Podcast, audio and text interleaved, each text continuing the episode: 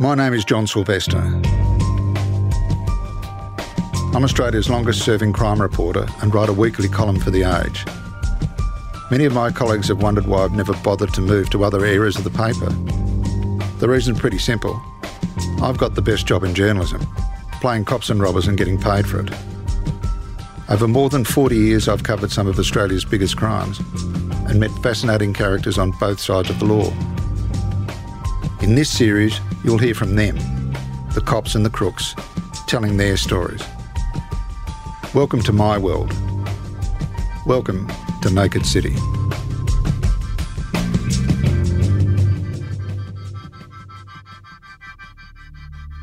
What makes a hero?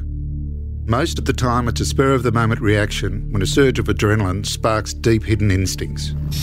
Mayday, mayday, mayday, here is Winston Churchill, Winston Churchill. They call it the flight or fight response, a split second reaction to a confrontation with danger.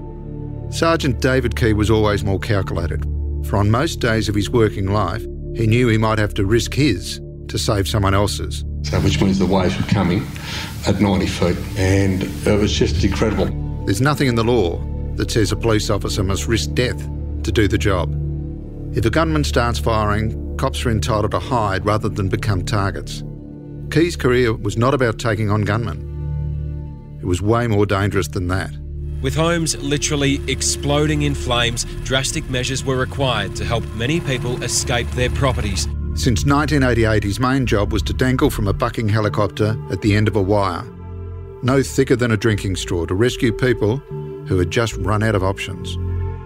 I couldn't believe that he'd got on that wire and come into those conditions just to save some people that he'd never met before. It was pretty amazing. David Key is unassuming and always turns away from praise.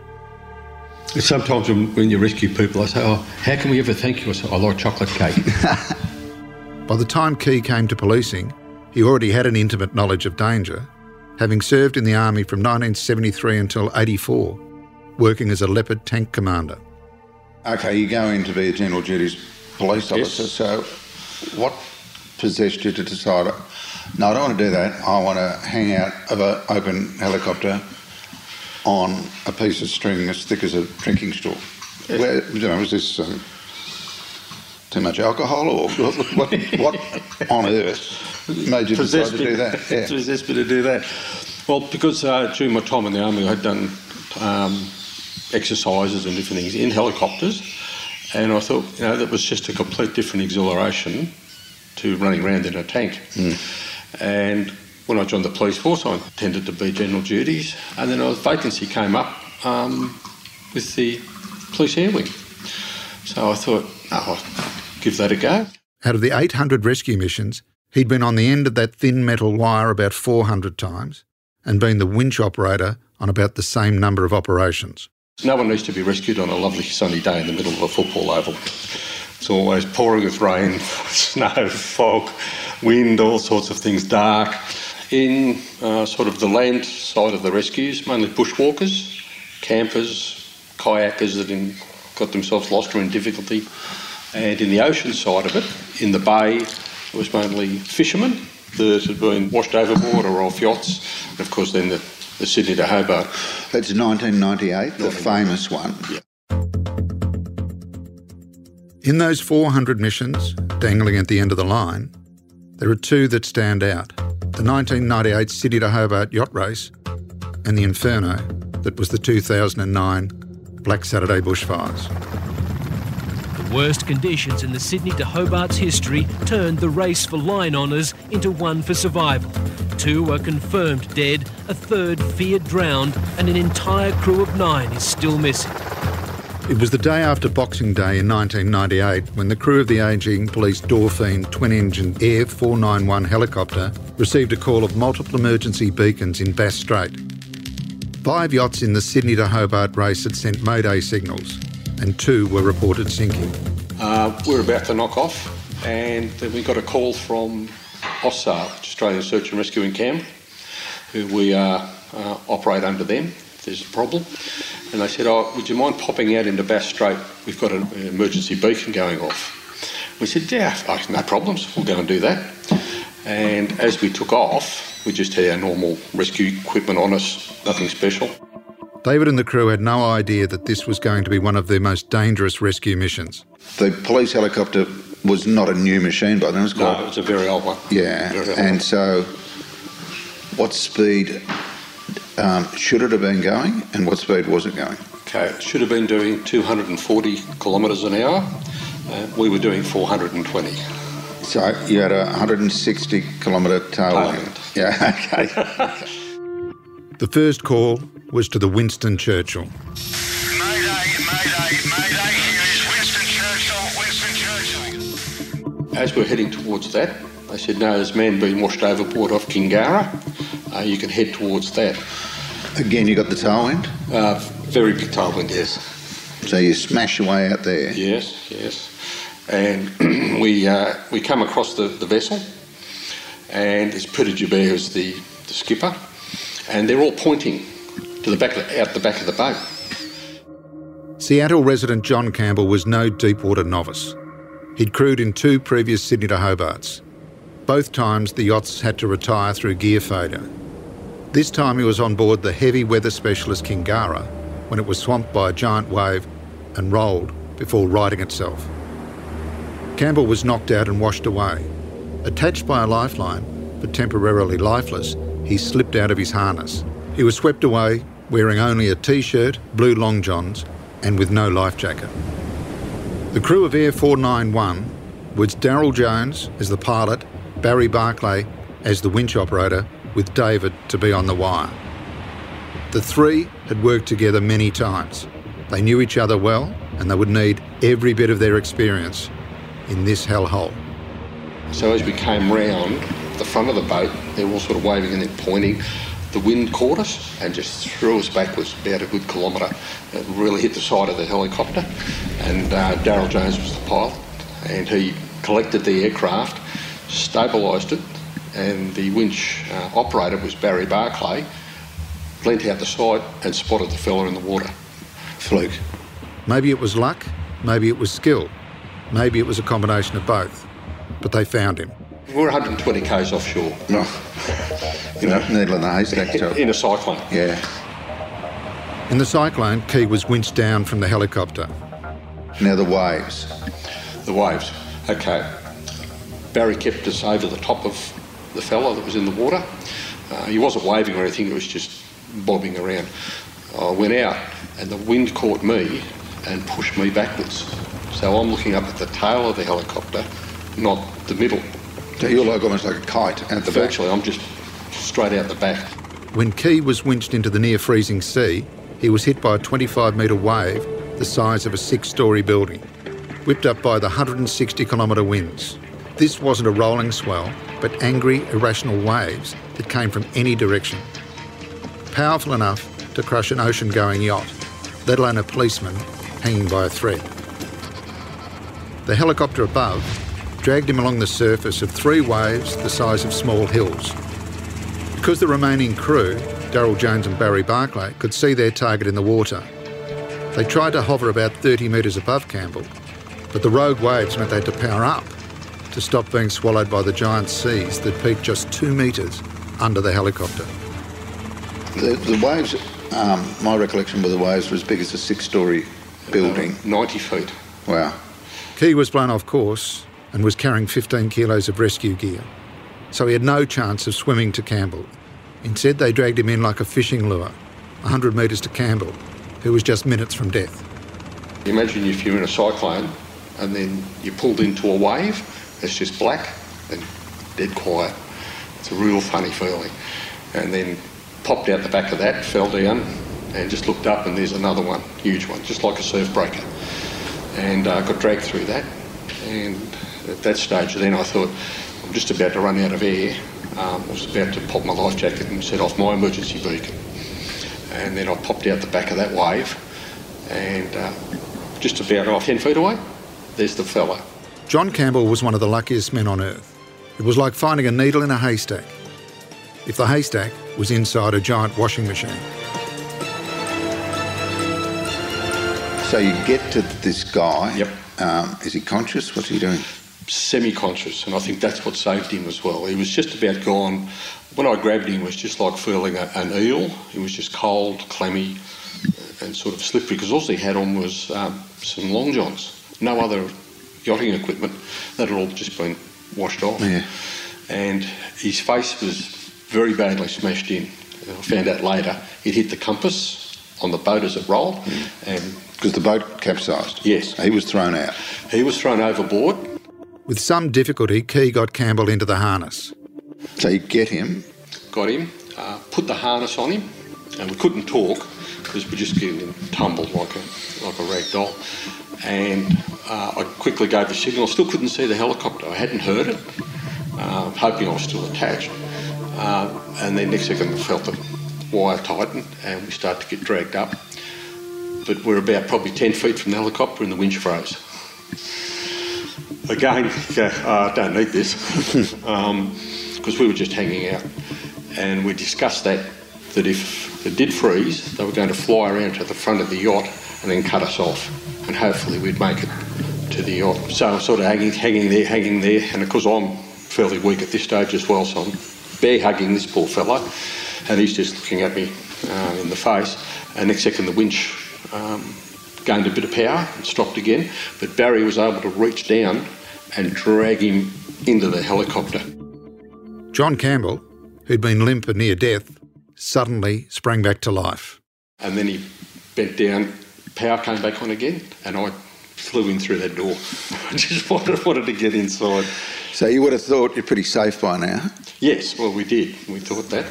But in the 160 kilometre headwind, the helicopter was moving at just 40 kilometres an hour and swallowing one litre of fuel every 10 seconds. They were 32 kilometres from shore when the five minute fuel alarm activated and the crew prepared to ditch. Jones, the pilot, knew the craft was about to run out of fuel and crash, and he wanted everyone but him to jump to save their lives. He was going to move forward and ditch the helicopter. And in those were the sea conditions, uh, you know, he probably knew, as we did as well, that he wouldn't have been able to get out. because when it hits the water, it then turns and the blades smash all over the place. Jones himself would have expected to die. um, yeah, his chances were, were very slim. But as we discussed it, discussion, know, because we all have to be in agreement with it. So yes, yes, yes. As soon as someone says no for something, uh, like doing a rescue or whatever, that's it. It's, that's where it stops. Uh, but we'd all said yes three times, and we were just edging our way to the door, and we came to the edge of the, the cyclone, and next second, woof, Just as the three minute fuel warning sounded, the wind died down because they were close to shore and out of the storm. we just took off. Absolutely took off. Couldn't believe it. And uh, we saw Gabo Island. We said, oh, we'll, we'll try and make it to the beach at Mallacoota and we'll just put it on the beach, Nursing the craft, Jones landed Air 491 on the footy oval. which was full of kids because it was Christmas.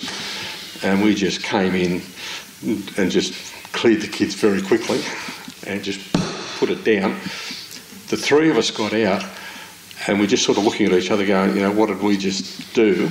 And on the inside, on the window, poor John Campbell tapping on the window. when can I get out now? and we, at that stage, we didn't even know his name. Yeah. The ambulance came, loaded him into it, and, and off he went. Rather than count their blessings, Key and the crew were back into action. And the next day rescued four sailors from the Midnight Special, a craft that had also sailed in the Sydney to Hobart. The last, plucked from the sea, as the yacht sank. The um, Midnight Special from Queensland. Uh, the, there was, I think, nine on it all up. Uh, one other helicopter had got the first uh, four or five off, and we were to get the rest off. Uh, but when we, we found it and flew into it, the swell was about 70 feet. A swell is a lot better than vertical waves. And we looked in the water, and there was a lot of sail and ropes in the water, and it was probably a bit too dangerous for me to go onto the yacht to get them.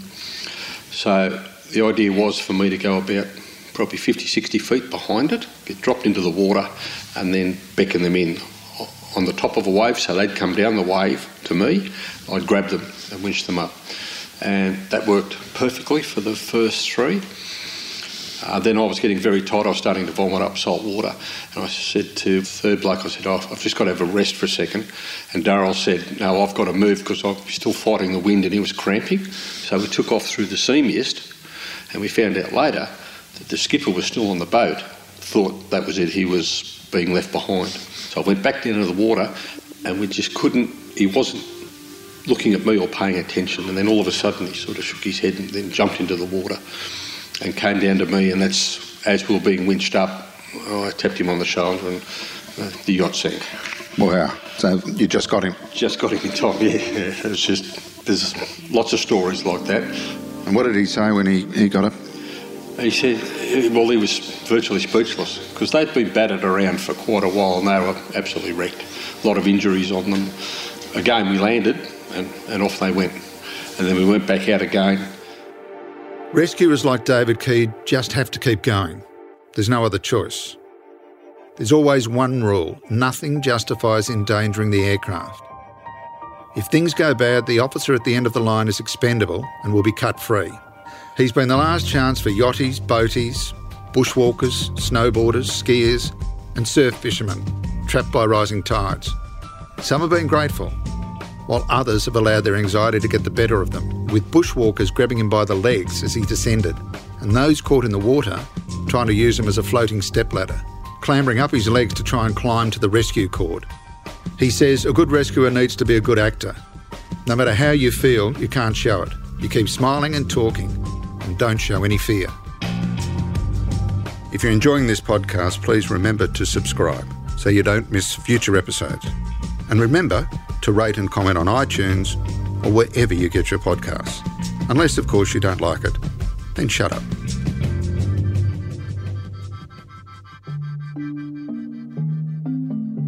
Another memorable rescue for Key was during the Black Saturday bushfires. During those fires in February 2009, the police helicopter was reporting to ground units when they received a call from the Channel 9 helicopter about four people caught in Kinglake West, surrounded by the exploding bush. With homes literally exploding in flames, drastic measures were required to help many people escape their properties. The police air wing was called in to evacuate this family of five near Whittlesea as fire edged closer to their home. It was about 46 degrees that day, so it was rather warm.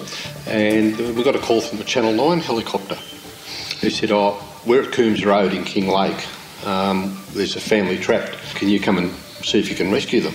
We said, yeah, no worries. So we went up there, flew over, assessed the situation. The fire was on three sides of the house, coming up the fourth side. And it's about four people, some dogs, cat, um, horses.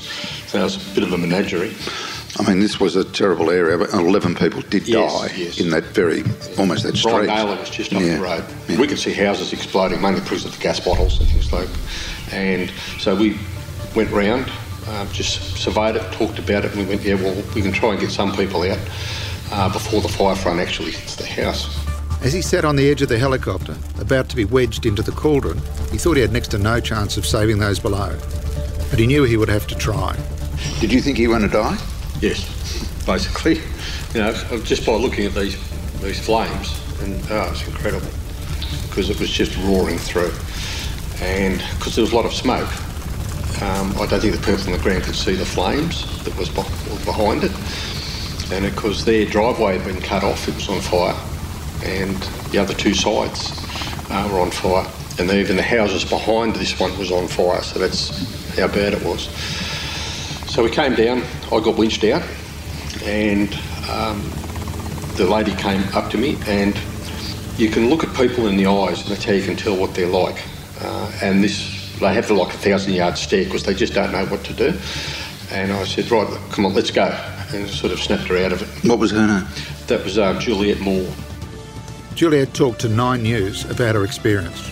It was the scariest thing I've ever ever experienced. It was the wind that was the scariest. The trees were just falling around down around us, and um, we we thought that the fire sprinkler system we thought we'd be okay, but there was a point there where it started coming from two directions, and um, yeah, I wasn't so sure after that. Grabbed her, put her in the harness, and she said, oh, I'm not leaving without my dog. I said, that's fair enough.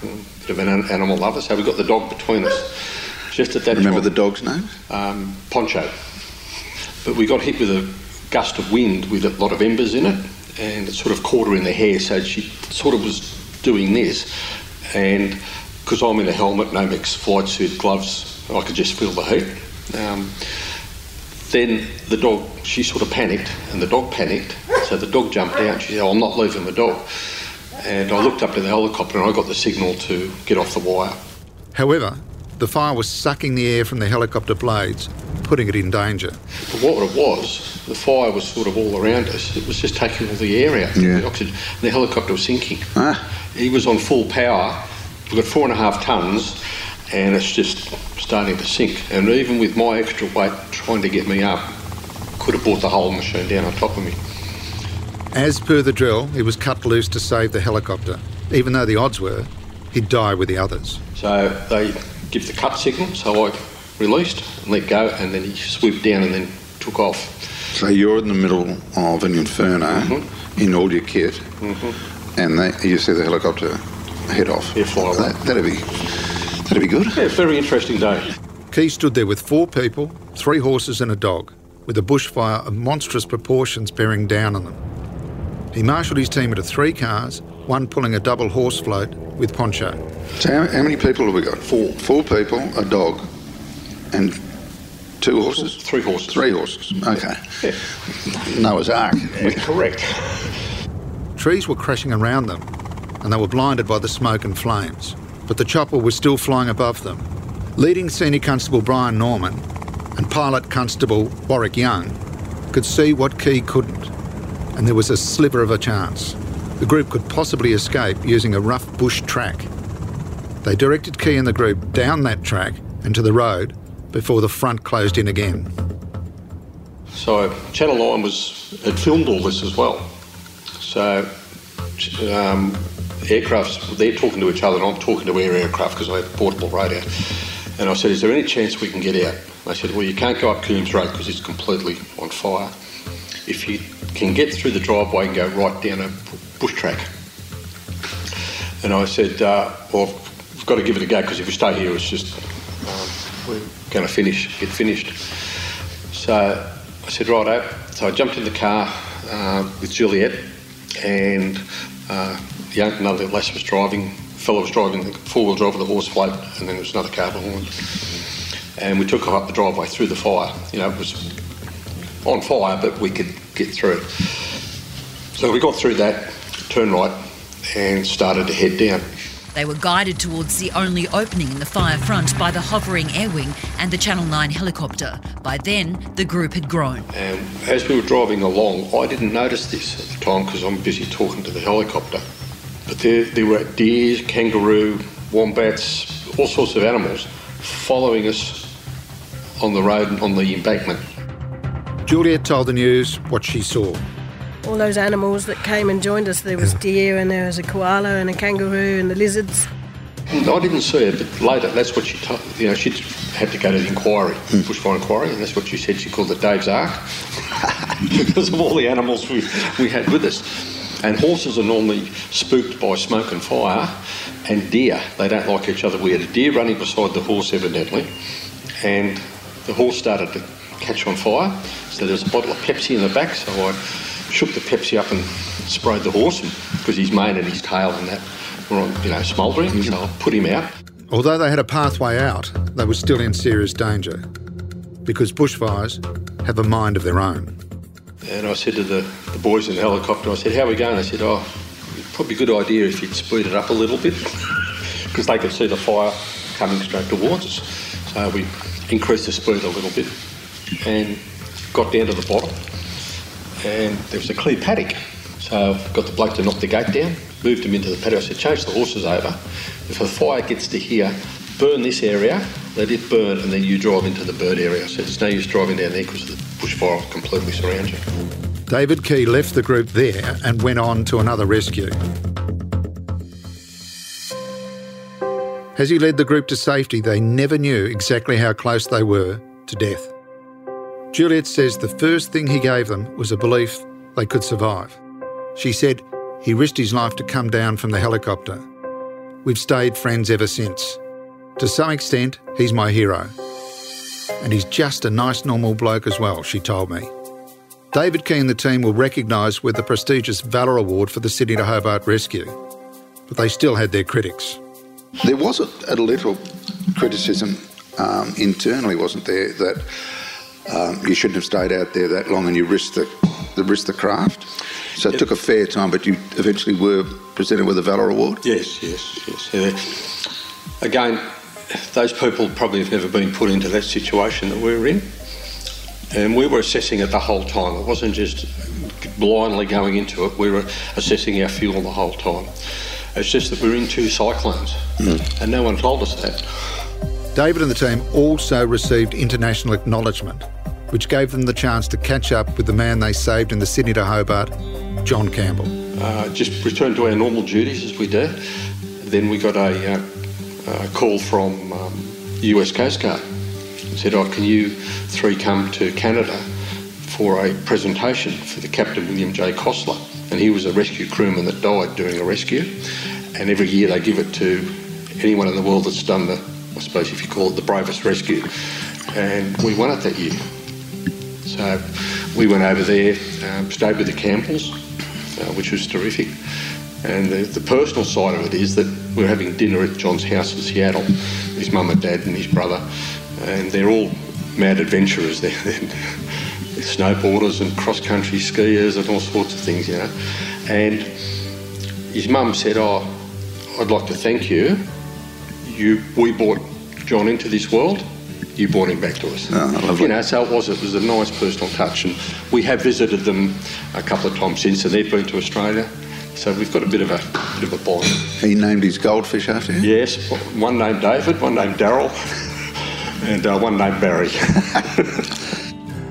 John Campbell also named his daughter Victoria, but even after that, David remains pragmatic about his career. Some you might think uh, are just everyday rescues, Uh, but you still got to make, have that same focus, that same briefing, same preparation, and do things. You know, you do. You've got a job to do. Just doing my job. That's what that's what I'm trained for.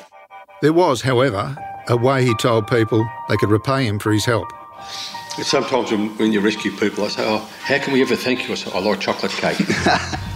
and bugging me dead, you'd be surprised the amount of people that turn up at the air wing with a chocolate cake. It's not a bribe, it's No, just no, a gift. No, that's right. David is retired, saying it's a young man's game. You know, I can still do it, uh, but it's it's a young man's game to do it. The people who rescued will always be grateful. And David will never be short of chocolate cake.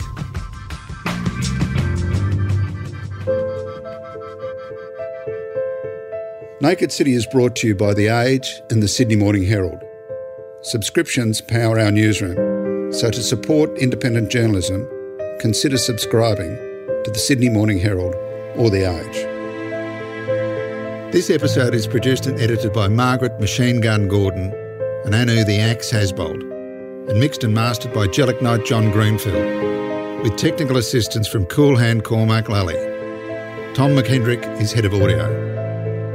Archival is thanks to 9 and 3AW. I'm John Silvester. Thanks for listening. Next episode is Victoria's first undercover officer, Nick Cecil, and how he nearly called great train robber Ronald Biggs. Um, and I reckon you were probably Victoria's first undercover I was. officer. So you go into Intel, and of course, one of your big cases is trying to find the great bookie robber. Biggs. Yeah, Ronald Biggs. That was the slightest. Because Biggs was hiding in Melbourne in 67 Yes. or then about.